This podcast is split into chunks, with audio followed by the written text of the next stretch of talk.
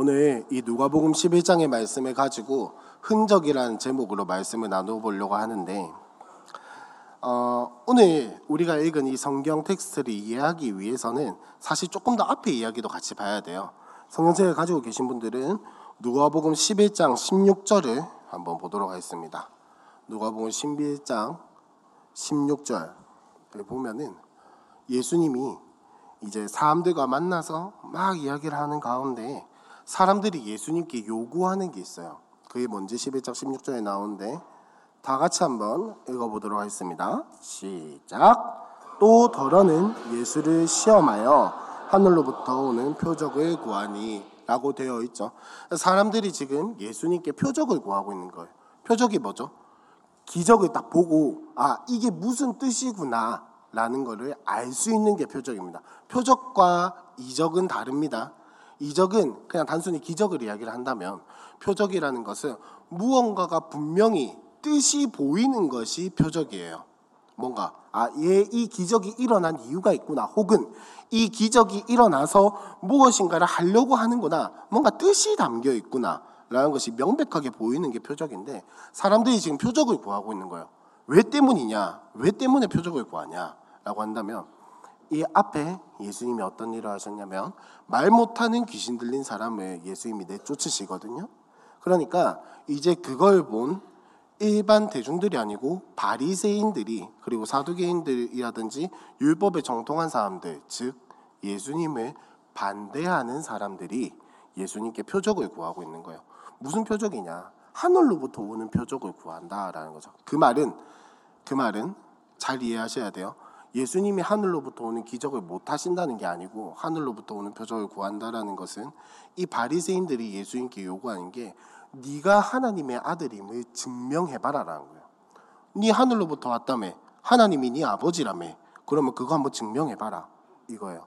근데 여러분 잘 생각해 보시면 앞에 예수님이 하신 그 모든 기적들과 표적들, 이적들, 사람을 고치시고 사람을 살리시고 영혼을 바꾸어 내시고 영혼을 치유하신 그 모든 예수님의 사역들이 하늘로부터 온 게 아닌가요? 하느님 하나님의 아들이라는 표징이 아닌가요? 맞잖아요. 바리새인들 인정하기가 싫은 거예요. 저 예수 그리스도 하나님의 아들 아니다. 구원자 아니다. 왜냐? 이때 당시의 사람들, 너 여러분들이 너무 귀에 딱지가 않을 만큼 많이 들으셨겠지만 이때 당시의 사람들이 원하는 메시아는 뭐냐? 로마의 압제에서 구원하고 우리나라로 치면은 일제 강점기에 그 식민 지배에서 벗어나게 해주고 자주권을 찾게 해주고 광복을 찾게 해주는 그 메시아를 사람들이 원했던 거지 병을 고쳐주고 사람을 살리고 사람을 바꾸어내는 이걸 원한 게 아니란 말이에요.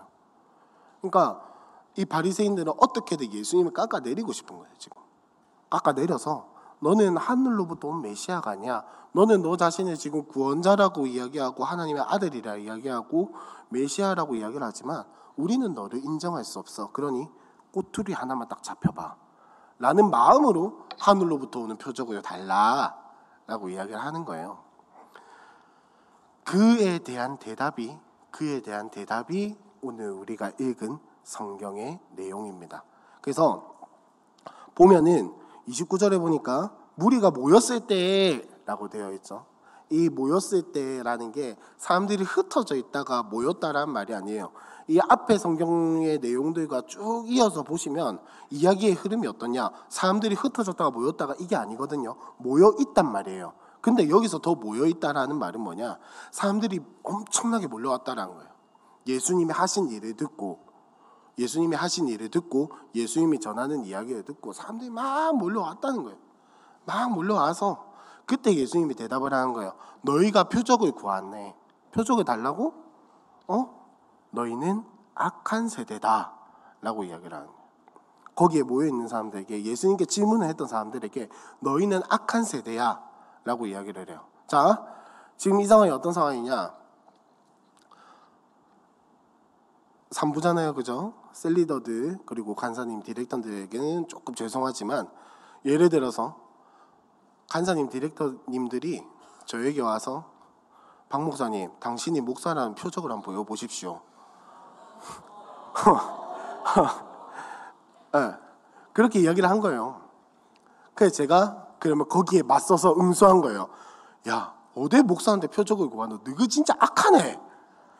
아, 저, 저 그렇게 생각하지 않아요. 저 그렇게 생각하지 않아요. 예를 들면 그렇다는 거예요. 예를 들면. 근데 자 여기서 제가 왜 간사님 디렉터님들의 예로 들었냐?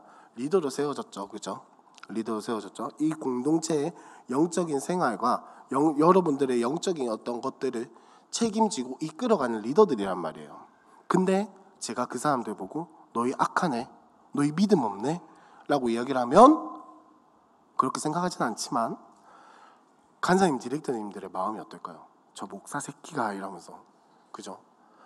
그러니까 바리새인들의 마음이 지금 스크래치가 난 거예요. 자존심에 스크래치가 난 거예요. 내가 그 누구보다 말씀 잘 지키는데 내가 누구보다 내가 이 세상에 있는 어떤 사람보다 하나님의 율법을 잘 지키는데 감히 네가 뭔데 내 믿음을 건드려 감히 네가 뭔데 나보고 악하다고 해 감히 네가 뭔데 나를 평가해 라는 마음이 생기는 거죠 그러면서 예수님은 이 사람들에게 대답을 해준 사람들에게 그 사람들이 잘 알만한 두 가지 예를 들어줍니다. 두 가지 예를 들어주는데 첫 번째는 요나고 두 번째는 남방 여왕이라고 되어 있죠. 첫 번째 요나의 이야기부터 한번 봅시다. 요나가 어떤 선지자입니까? 물론 요나가 처음부터 잘한 건 아니었어요. 그리고 요나 여러분들이 성경을 읽어 보셨겠지만 안 읽어 보신 것도 같네요. 요나 읽어 보셨겠지만 읽어 보셨다 생각하고 읽어 보셨겠지만 요나의 마지막에 보면은 요나서 마지막에 보면 어떻게 끝이 납니까? 하나님께 징징거리는 걸로 끝나서 하나님 더워요. 저 죽일 거예요. 내 이래 살게 냅둘 거예요. 라는 징징거림으로 끝나요. 요나는. 그걸 보면 물론 이제 요나의 믿음이 없다는 것이 아니라 요나의 믿음이 없다는 것이 아니라 사실 우리가 생각하는 선지자 복음 전하는 사람 이방 나라에 가가지고 사도 바울과 같이 그 복음을 전하는 어떤 그런 모습은 요나에게 전혀 보이지 않는다라는 거예요. 그죠? 근데 하나님께서는 요나를 들어서 어떻게 하십니까? 요나가 가서 말씀을 전할 때 그 니느웨 성에 있는 사람들이 회개하고 하나님 앞에 엎드려지고 하나님께 돌아오는 역사가 일어났단 말이에요. 이 요나가 요나가 전한 말씀이 무엇이었는지 혹시 아십니까? 회개하라. 그리고 하나가 더 있어요, 그 뒤에. 단순히 회개라고만 이야기하잖아요. 심판의 메시지도 함께 전달을 합니다. 무슨 말이냐? 요나가 니느웨에 가서 말씀을 전한 것이 이미 하나님께서 그들을 향한 마음이 있다라는 표적이라는 거예요. 표적이라는 거예요. 자, 요나가 등장한 것이 니느웨 사람들을 향한 하나님의 긍휼, 니느웨 사람들을 향한 하나님의 심판, 니느웨 사람들을 향한 그 하나님의 자비하심이 요나가 나타난 그 순간부터 이미 보여지고 있다고요. 니느웨 사람들뿐만 아니라 이스라엘 백성들에게도 이스라엘 백성들에게도 아 하나님은 우리만 사랑하는 게 아니고 저 이방 사람들도 사랑하는구나 라는 그 하나님의 긍휼에 대한 하나님의 자비에 대한 여호와의 사랑하심에 대한 표적이 된다라는 거. 이미 그 요나라는 인물 자체로서 알 수 있다라는 거예요. 이 모든 스토리를 알고 있는 바리새인들은 예수님이 내가 너희한테 보여줄 것은 요나의 표적밖에 없다. 즉 요나가 니느웨 사람들에게 요나가 이스라엘 사람들에게 하나님의 마음을 보여주는 표적이 되었던 것처럼 나는 너희에게 보여줄 것이 그거밖에 없다. 무슨 말이냐? 예수님 자신이 세상에 나타난 하나님의 표적이라는 겁니다. 예수님 자신이 하나님의 사랑을 이 땅에 드러내고 하나님께서 믿지 않는 자들을 심판하시고 믿는 자들을 구원하셔서 자신의 자녀 삼으시며 언약의 백성을 삼으시고 그리고 하나님이 이 땅의 주권자이시며 주제자, 통치자라는 사실을 보여주는 표적이 이미 예수님 그 자체라는 거예요. 그러니까 바리새인들이 표적을 보여주십시오. 하늘로부터 오는 그 표적을 보여서 당신이 메시아인지, 당신이 구원자인지, 당신이 하나님의 아들인지를 보여주십시오. 라고 하는 것은 이미 그 질문에서부터 교만한 거예요. 바리새인들이 이미 교만한 거예요. 난 너를 인정하지 않아라는 거. 그리고 두 번째 예로 들어주는 것이 남방 여왕이죠. 이 남방 여왕은 열왕기 상에 나오는 사람입니다. 열왕기 상을 잠깐 한번 띄워 주시면 좋겠는데 자 열왕기 상 10장 1절에 보시면 나와 있죠. 다 같이 한번 읽어 볼까요? 시작. 스바의 여왕이 솔로몬의 명성을 듣고 와서 어려운 문제로 그를 시험하고자 하여 자 남방 여왕이라고 하는 거는 방금 나온 스바의 여왕입니다. 이 스바의 여왕이 솔로몬의 지혜를 들은 게 맞지만 거기에 성경의 표현대로 하면 전제가 하나 더 있어요. 뭐죠? 여호와의 이름으로 말미암은 솔로몬의 명성을 듣고 왔단 말이에요. 야, 저 솔로몬이라는 사람 참 지혜로운데 단순히 그냥 지혜로운 게 아니라더라. 여호와라는 신이 그 뒤에 있어서 솔로몬에게 지혜를 준다더라. 그 이야기를 듣고 이제 그 뭐 얼마나 뛰어난지 한번 보자. 이 사람도 똑똑해서 똑똑했던 사람인 것 같아요. 얼마나 뛰어난지 한번 보자. 간 거예요. 그러니까 결론이 뭐냐? 뭐 하여튼 주고받았어요. 이야기 다 주고받고 이 스바 여왕, 남방 여왕이 고백한 하나님이 어떤 하나님이냐? 구절입니다. 다 같이 한번 읽어봅시다. 시작. 당신의 하나님 여호와를 숭축할지로다. 여호와께서 당신을 기뻐하사 이스라엘 왕위에 올리셨고 여호와께서 영원히 이스라엘을 사랑하심으로 당신을 세워 왕으로 말마 정하고 하나님으로부터 말미암은 솔로몬의 지혜의 말을 들은 지혜의 말을 들은 이스바 여왕이 뭐라고 고백합니까? 아 하나님 여호와가 참 하나님입니다. 여호와는 송축받아 마땅합니다.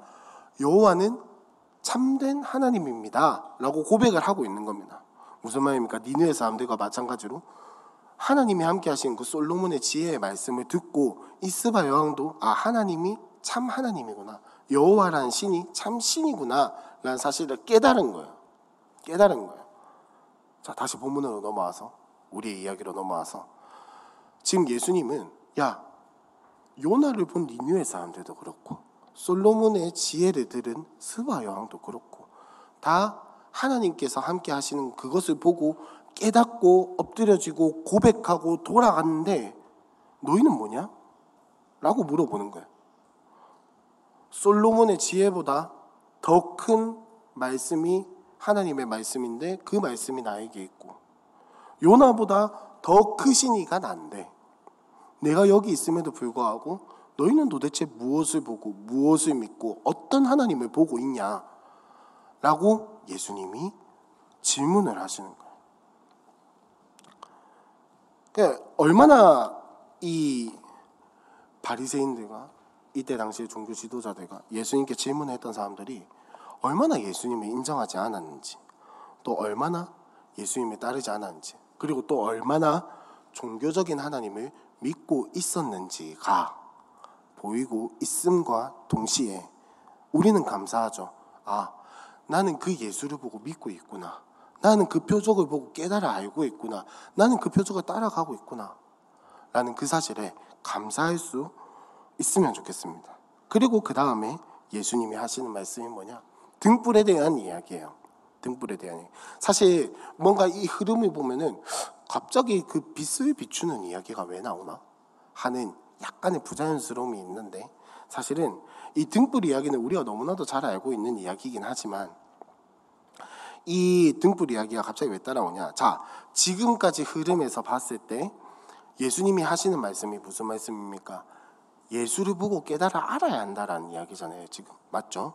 예수를 보고 하나님이 누구신지 깨달아 알고 참된 구원의 길이 어디인지 깨달아 알고 정말로 참된 행복과 참된 삶이 어디에 있는지 예수를 보고 깨달아 알고 예수를 따라가야 한다. 라고 지금 예수님이 이야기를 하고 계신데 그럼 자 등불의 이야기를 한번 봅시다 누구든지 등불에 켜서 음속에나 말 아래에 두지 아니하고 라고 되어 있죠 자 여러분 어두운 데서 후레쉬 켜가지고 손바닥으로 가리시는 분 계세요? 지금 자 몇 군데에서 웃음이 터지는 거 보니까 굉장히 멍청한 짓이라는 거 잘 알고 계실 거예요 어두워서 밝게 보려고 후레쉬를 켰는데 그걸 누가 손바닥으로 가립니까? 등불을 켜서 움 속에나 말 아래에 둔다는 게 바로 그것과 똑같은 이야기예요. um이라고 하면은 뭐 쉽게 말하면 쉽게 말하면 우리나라 농장 같은 느낌이고 예? 농장 같은 느낌이고 자말 아래에 둔다라는 것은 뭐 신발장 아래 정도라고 생각을 할까요? 음. 누가 그렇게 해요? 누가 그렇게 해요? 침대 어두운 데서 침대 위에 있는 물건을 찾으려고 후레쉬를 켰는데 침대 밑에다가 넣어놓고 와 아무것도 안 보인다 이러면은 그만큼 세상 멍청한 게 어디 있어요? 등불을 켜서 음 아래에 두고 말 아래에 둔다는 게 바로 그런 말입니다. 누가 그런 멍청한 짓을 하냐? 어? 누가 그런 멍청한 짓을 하냐? 근데 눈이 어두운 자들은 빛이 있지 아니한 자들은 그런 멍청한 짓을 한다 이거예요. 한다 이거예요. 자, 빛을 켜는 이유는 들어가는 사람으로 하여금 잘 들어가게 하기 위해서 안 넘어지고 안 걸거치고 실수하지 않기 위해서 등불을 켜놓는 거다라고 예수님이 이야기를 하면서 33절에 보니까 네 몸의 등불은 눈이다라고 이야기를 하고 있습니다. 실제로 이 헬라어를 쓰는 문화권에서는 헬라어를 쓰는 문화권에서는 예수님 당시에 이 문화권에서는 그 뭐랄까요 사람을 알아보고 사람을 이렇게 보는 거 그리고 성찰하는 약간 불교스러운 단어긴 한데 하여튼 성찰하고 이런 것들이 눈에서부터 시작된다라고 생각을 해요. 눈에서부터 시작한다라고 생각을 해요. 그러니까 이 눈이라는 것은 알아보고 깨닫고 성찰하고 빛을 보는데 아주 중요한 역할을 한다는 거죠. 실제로도 그런 역할을 하잖아요. 그죠? 그래서 예수님이 하시는 말씀이 뭐냐? 네 몸의 등불은 눈인데 네 눈이 성하면 온몸이 밝을 것이고 만일 나쁘면 어두우리라 라고 이야기를 하고 있죠. 그러니까 눈이 어두워서 자신의 모습을 보지 못한다면 그 사람은 어두워질 것이다. 라고 예수님이 이야기하고 계십니다. 그러므로 어떻게 해야겠나? 네 몸에 있는 빛이 어둡지 아니한가 살펴보라는 거예요. 네 몸에 네 속에 있는 그 빛이 네 속에 있는 그 빛이 지금 어두운지 밝은지 말 아래에 있는지 움 속에 있는지 아니면 등경 위에 걸어놨는지 한번 봐라. 후레쉬를 켰으면 그거를 비춰라. 라고 말씀을 하고 계신 겁니다. 그리고 이제 36절에 마무리를 하시면서 네 몸이 밝아서 조금 더 어두운 데가 없으면 등불의 빛이 너를 비출 때와 같이 온전히 밝을 것이다. 라고 이야기를 하시죠. 자기 자신을 돌아보고 자기 자신을 볼 수 있는 영적인 눈이 열린 사람들은 자기 자신을 하나님 앞에서 정결하게 할 수 알고 할 수 있고 하지만 영적인 눈이 어두워져 있으면은 아무리 꾸민다 한들 아무리 내가 뭘 잘한다 한들 자신의 몸이 어두워져 있고 어떤 상태인지 알아보지 못한다라는 거예요. 등불이 셀이 있으면 뭐합니까? 눈이 안 보이는데. 등불을 켜면 뭐합니까? 음 속에 있고 말 아래에 있는데. 등경 위에 걸어야죠. 비춰야죠. 우리 셀 켜면 뭐합니까? 손바닥으로 가리고 자빠졌는데. 비춰야죠. 예수님이 그 이야기를 하고 계신 거예요. 자, 그러면 이 두 이야기 연결시켜 보면은 짬뽕을 시켜 보면 무슨 말입니까? 네가 율법을 알고 네가 율법을 알고 하나님 말씀 외우고 지키면 뭐하노? 하나님과의 관계가 없는데 예수님과 함께 하지 않는데 뭐하노? 빛이 네 속에 있으면 뭐하노? 네 의로 다 덮어놨는데 빛이 네 속에 있으면 뭐하노? 네가 율법을 잘 지킨다는 그 잘난 내 공로를 다 덮어놓고 있는데 꺼내어서 등불이 비추고 있는 것을 보고 가리지 말고 가리지 말고 비추는 하나님이 비추는 그것을 보고 살아가야 한다라는 것을 우리에게 적용적으로 삼을 수 있음과 동시에 한 가지 더 이야기를 하자면 여러분들이 이 등불이 되시기를 소망합니다. 여러분들이 세상의 표적이 되시기를 소망을 합니다. 그리고 더 구체적으로 이야기를 하자면 이번에 제15의 TF가 여러분들의 TF가 그냥 우리끼리만 즐기고 혹은 우리끼리의 성장 혹은 그냥 우리 지역의 간단한 행사 정도로만 끝나는 것이 아니라 이 TF를 통해서 여러분들이 세상의 등불이 되고 이 TF를 통해서 여러분들이 세상의 그리스도와 하나님 나라를 알리는 표적이 되기 위해서 막을 합니다. 그냥 기적 말고요. 와, 쟤네 진짜 열심히 하네. 쟤네 진짜 대단하네. 이걸로 끝나는 게 아니고 이걸로 끝나는 게 아니고 이 TF를 통해서 사람들이 어? 저 TF 뭐지? 뭐 때문에 하는 거지? 어? 이 사업 뭐 때문에 하는 거지? 뭐 때문에 이렇게 열심히 하지? 구청 관계자들에게, 시청 관계자들에게 이런 의문을 심어줄 수 있는 TF가 됐으면 좋겠고, 그리고 거기에 참여하는 사람들을 통해서, 어, 이 청년들은 뭔데 이렇게 열심히 섬기지? 아, 예수를 아는 청년들이 이렇게 섬기는구나. 예수를 아는 청년들이 이런 일을 하는구나. 라는 것을 이번 TF를 통해서 보여주었으면 좋겠습니다. 네.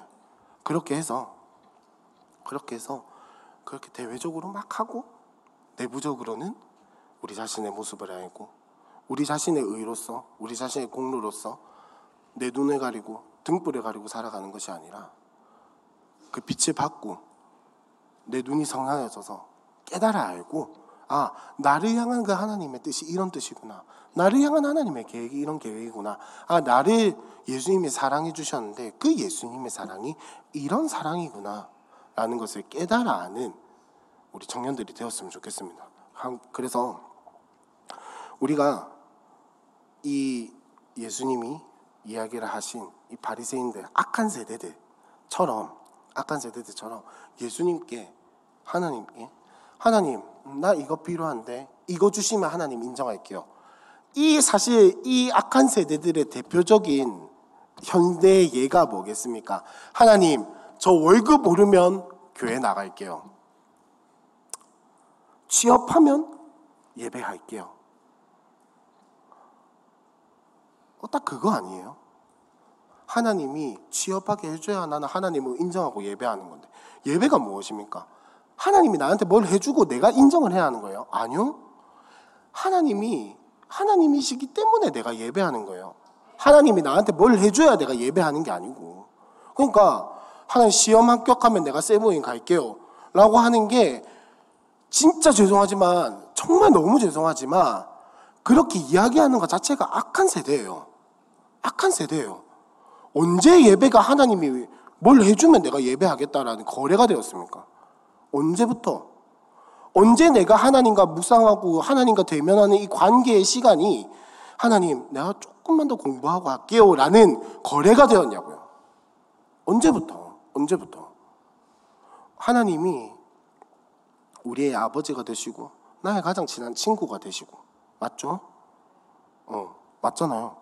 예수님이 나와 함께 항상 동행하시는 나의 가장 절친한 친구인 거 맞죠? 맞는데, 맞는데, 우리 부모님 대할 때 저는 정말 좀 부끄러운 말이지만 아직도 엄마 아빠라고 부르거든요. 아직도 엄마 아빠라고 부르고 심지어 엄마 아빠한테 거의 반존대 비슷하게 반말과 그 존댓말을 막 섞어 넘나들면서 선을 막 이렇게 넘나들면서 이야기를 합니다. 근데 근데 유일하게 존댓말을 할 때가 있어요. 유일하게 정말 그 모든 신경과 이그 모든 거 다 쏟아가지고 부모님한테 존대를 할 때가 있어요. 무엇이냐? 자녀가 부모를 어른으로서 대우할 때 모든 신경을 다 쏟아서 부모님께 존대를 하거든요. 특히나 다른 사람들이 있는 그런 자리, 가족들, 친척들 말고 어른들이 있는 자리에서는 최선을 다해서 부모님을 예우를 합니다. 왜입니까? 부모님이 나의 가장 가까운 가족이기도 하지만 하지만 부모는 나의 부모이고 어른이기 때문에 하나님도 마찬가지라는 거예요. 응, 여러분들 가장 친한 친구 맞거든요.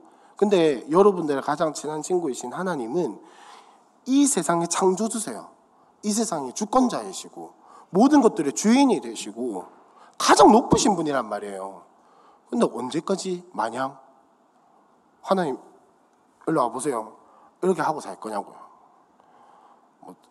갑자기 이야기가 딴 데로 빠졌는데 아무튼 하나님이 비춰주시는 빛을 받고 깨달아 알고 누리고 그것을 보고 내 자신을 알고 또 하나님의 계획을 알고 하나님의 마음을 아는 청년들이 되기를 소망을 합니다. 그리하여서 그리하여서 찬양 콘티를 보니까 예수 열방의 소망이라는 찬양이 있던데 예수님이 열방의 소망이 되신다라는 것을 전하고 보여주는 청년들이 되기를 소망합니다. 이제 마무리를 하도록 하겠습니다. 오늘 예수님의 이야기를 보니까 참 저도 이 설교를 준비하고 이 본문을 선택하고 묵상하고 준비하면서 참 여러 가지 생각을 많이 했어요. 여러 가지 생각. 나는 이렇게 설교하고 있는 나는 세상에서 교회에서 표적으로 살아가고 있는가? 부터 시작해 가지고 부터 시작해 가지고 아 나는 지금 하나님의 빛을 받아 깨달아 알고 누리며 살아가고 있는가? 진짜 오만 가지 만 가지 생각이 다 들었거든요. 다 들었는데 우리가 그렇게 살아갈 수 있다, 완벽하게 살아갈 수 있다면 저는 예수님이 이런 말씀을 안 하셨을 거라고 생각을 해요. 안 되니까 이런 말씀을 하신 거예요. 안 되니까 네 눈이 어두워진 것 같으면 성화에게 살펴보고 해라 라고 이야기를 하시는 거예요. 여러분 눈이 성화해지길 소망합니다. 영적인 눈이 열리게 소망을 합니다. 여러분들의 마음속에 있는 빛이 어두워져 있고 숨겨져 있고 어디 아래에 있는 게 아니고 여러분들의 마음속에 있는 빛이 등경 위에 걸리기를 소망을 합니다.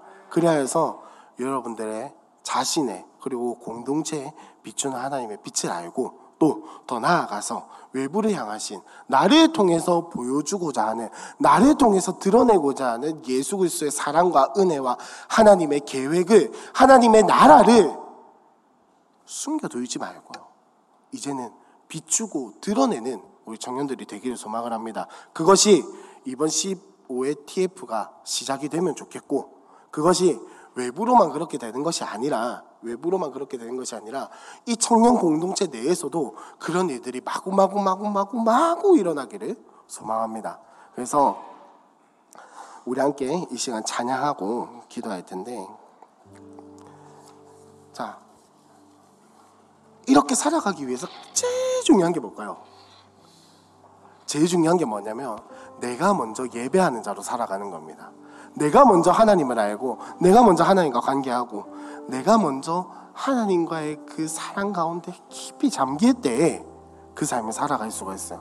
되든 안 되든 예배하는 거야. 아까 말씀드린 것처럼 예배는 내 마음이 괜찮을 때 드리는 게 예배가 아니에요.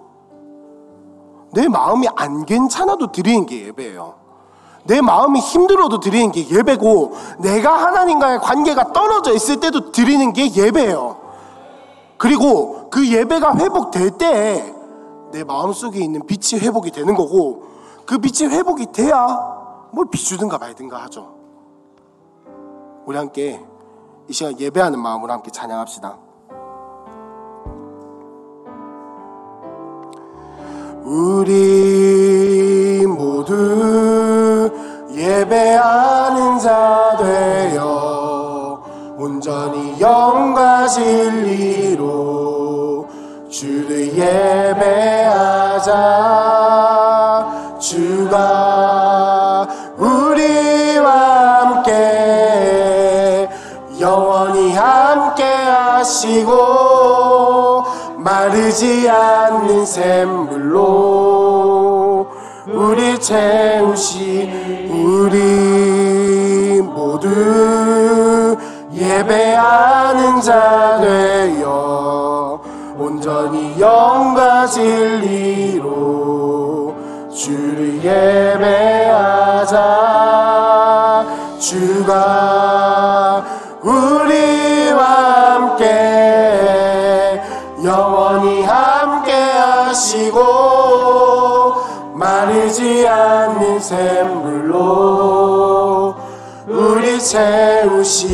우리 모두 예배하는 자 되어 온전히 영과 진리로 주를 예배하자.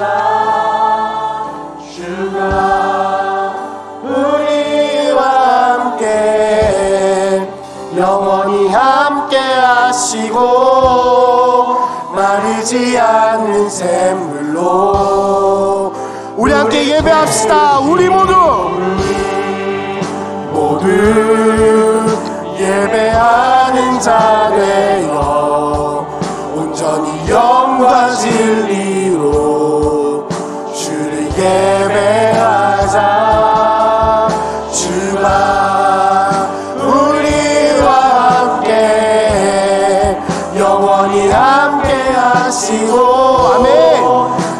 하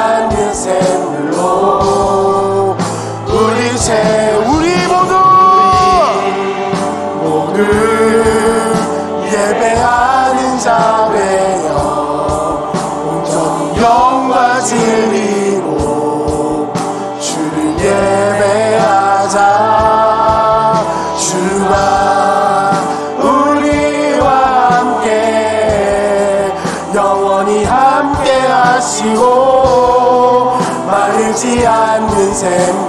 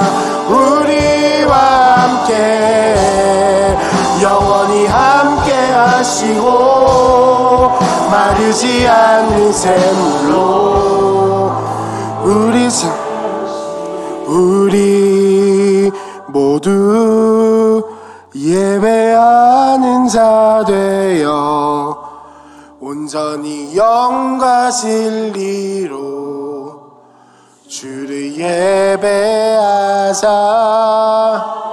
주가 우리와 함께 영원히 함께 하시고 마르지 않은 샘물로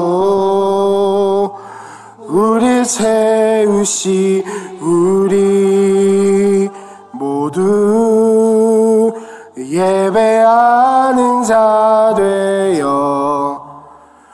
온전히 영과 진리로 주를 예배하자.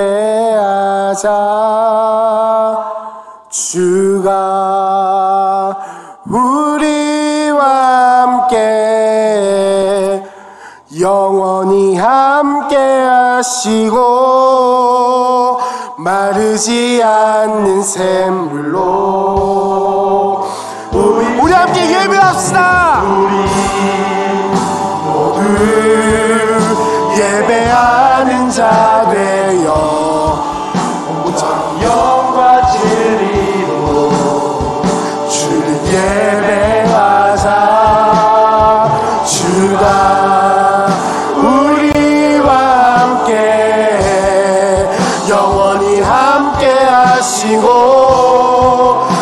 마르지 않는 샘물 우리 함께 손 들고 고백합시다.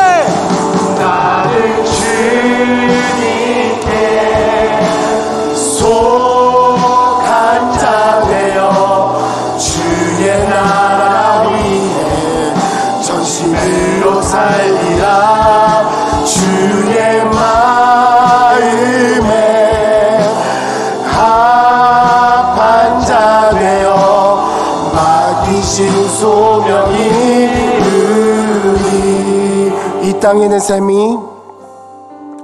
이 땅의 내 삶이 비록 버겁더라도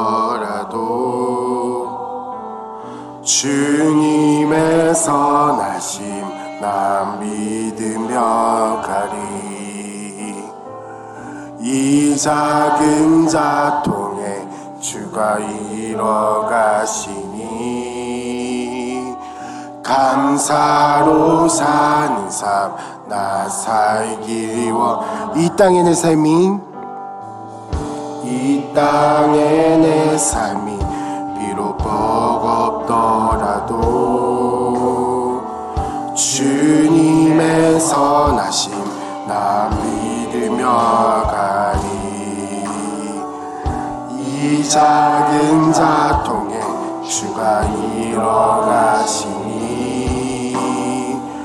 감사로 삶 우리 함께 선포합시다. 내 삶의 시간 속에 내 삶의 시간 속에 주의하시네.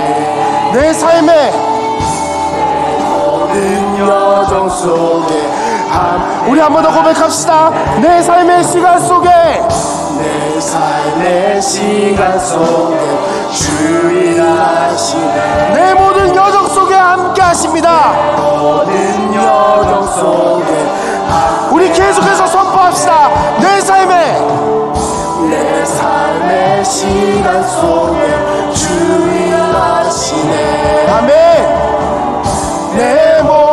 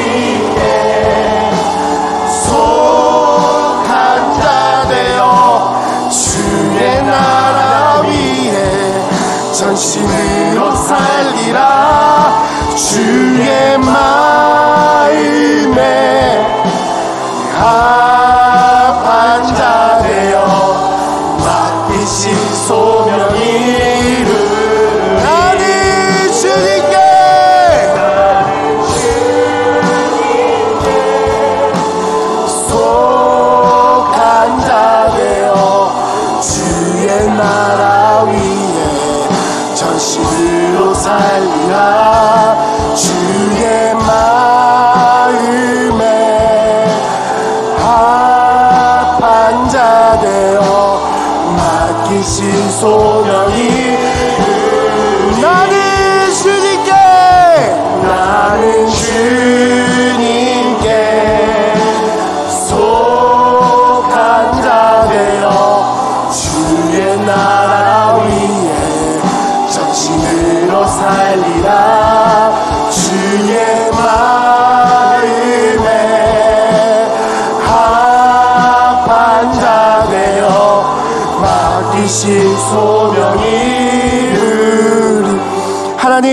먼저 예배하는 자가 되겠습니다. 하나님 우리가 먼저 주께 속한 자가 되겠습니다. 하나님 우리가 먼저 주와 동행하는 자가 되겠습니다. 하나님 우리의 삶을 통해서 일하여 주시옵소서. 우리의 삶에 빛을 비춰 주시옵소서. 우리가 먼저 하나님의 하는 자가 되게 하여 주시옵소서. 우리 함께 주여 세번 간절히 부르짖고 기도하겠습니다. 주여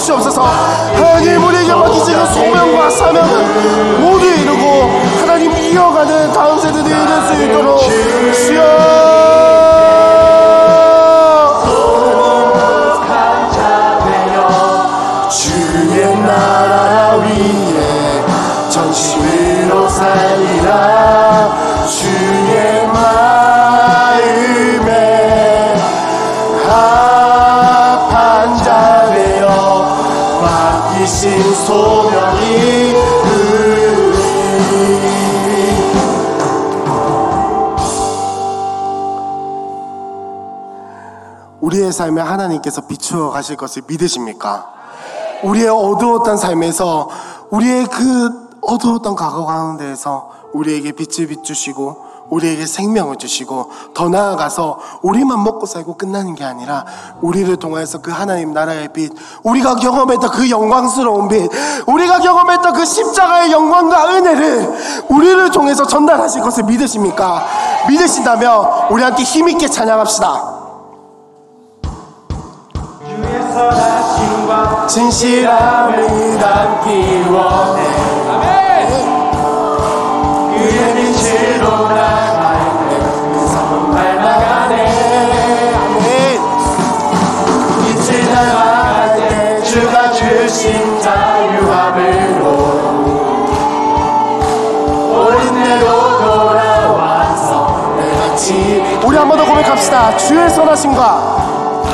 주의 선하심과 진실함을 원해 그의 빛으로 나갈 때그 성은 닮아가네 빛을 닮아갈 때 주가 주신 자유함으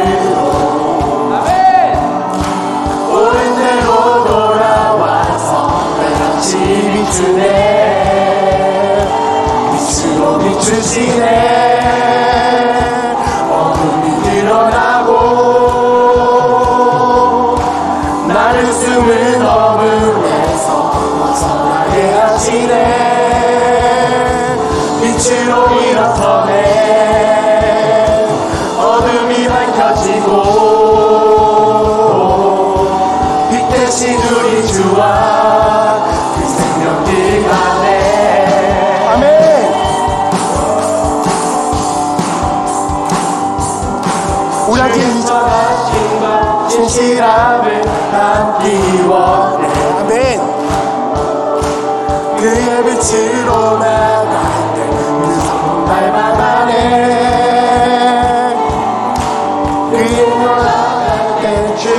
빛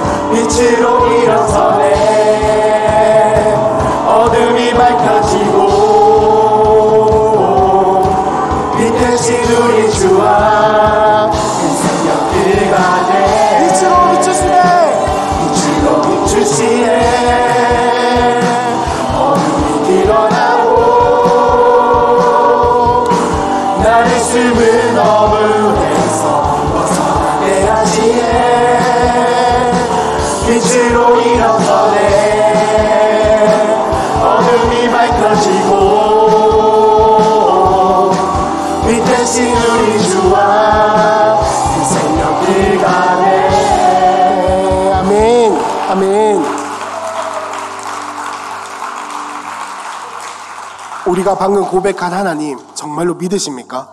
우리가 방금 고백한 예수님 정말로 믿으십니까? 믿으신다면 감히 여러분께 권면하건대 믿음으로 전진하십시오. 믿음으로 나아가십시오. 이 하나님이 나의 하나님이라고 정말로 믿으신다면 여러분들 삶 가운데서 붙잡고 가야 할 것은 딱 하나입니다. 믿음밖에 없습니다. 이 하나님이 여러분의 삶에 역사하실 것을 믿으면서 이렇게 약속하신 하나님이 나의 하나님이라는 것을 믿으시면서 우리 함께 믿음을 고백했으면 좋겠습니다. 전능하신 나의 주 하나님은 능치 못하실 리전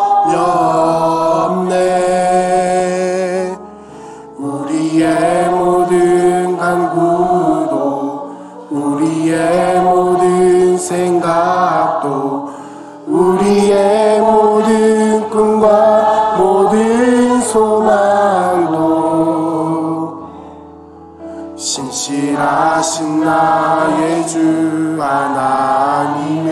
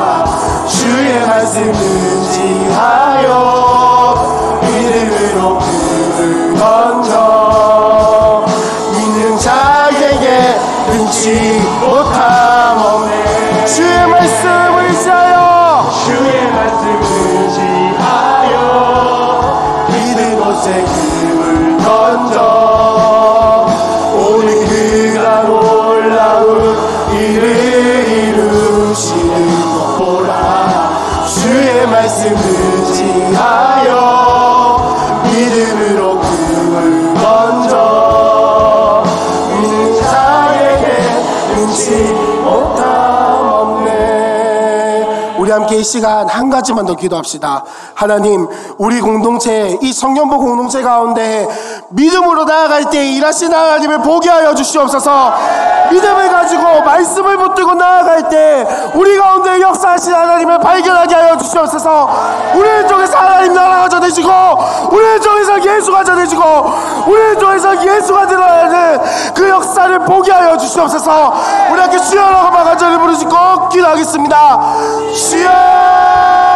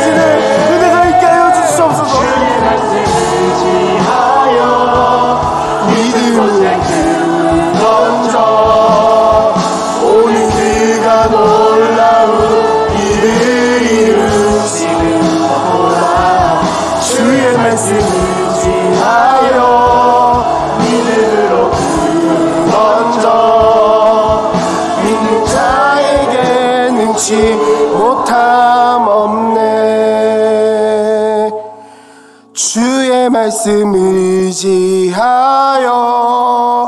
깊은 곳에 금을 던져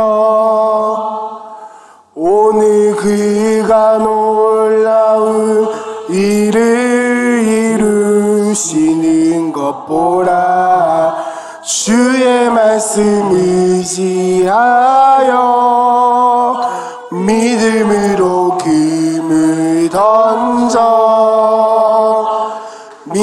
자에게 능치 못함 없네. 하나님 감사합니다.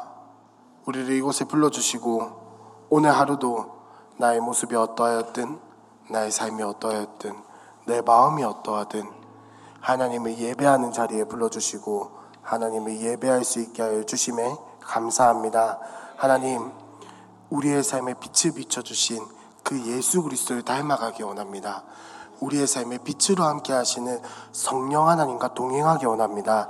지금도 우리 가운데 비춰주시는 그 하나님의 은혜의 손길과 하나님의 부르심을 따라 우리가 그 길을 쫓- 따라 쫓아가기 원하오니 주님 우리 가운데 깨끗함의 은혜를 허락하여 주시옵소서 하나님을 아는 은혜를 허락하여 주시옵소서 그리하여서 우리 가운데 있는 그 하나님, 하나님의 빛과 하나님의 나라가 등경 위에 걸려져서 우리의 삶과 우리 공동체와 특별히 15의 TF를 통하여서 그 하나님의 빛이 우리를 통하여 세상에 전파되고 우리를 통하여 복음이 전하여지고 우리를 통하여 하나님 나라가 드러나는 은혜의 시간들이 되게 하여 주시옵소서 하나님 헌금해 드렸습니다. 감사함으로 또 혹은 그 마음이 정말 어렵고 힘들고 삶이 어려운 와중에서도 하나님 앞에 우리의 믿음과 우리의 고백을 표현하고자 헌금을 드렸사오니 주님 이 헌금을 드린 손길들 긍휼히 여겨주시고 하나님 은혜를 더하여 주시고 하나님 그 가운데 하나님의 사랑을 더하여 주셔서 그 손길이 살아가는 곳곳마다 걸어가는 발걸음 걸음마다 예수 그리스도의 흔적이 되게 하여 주시옵소서. 이 헌금이 쓰이는 곳에 하나님의 영광만이 드러나게 소망하오며 이 모든 것 예수님의 이름으로 기도합니다. 아멘.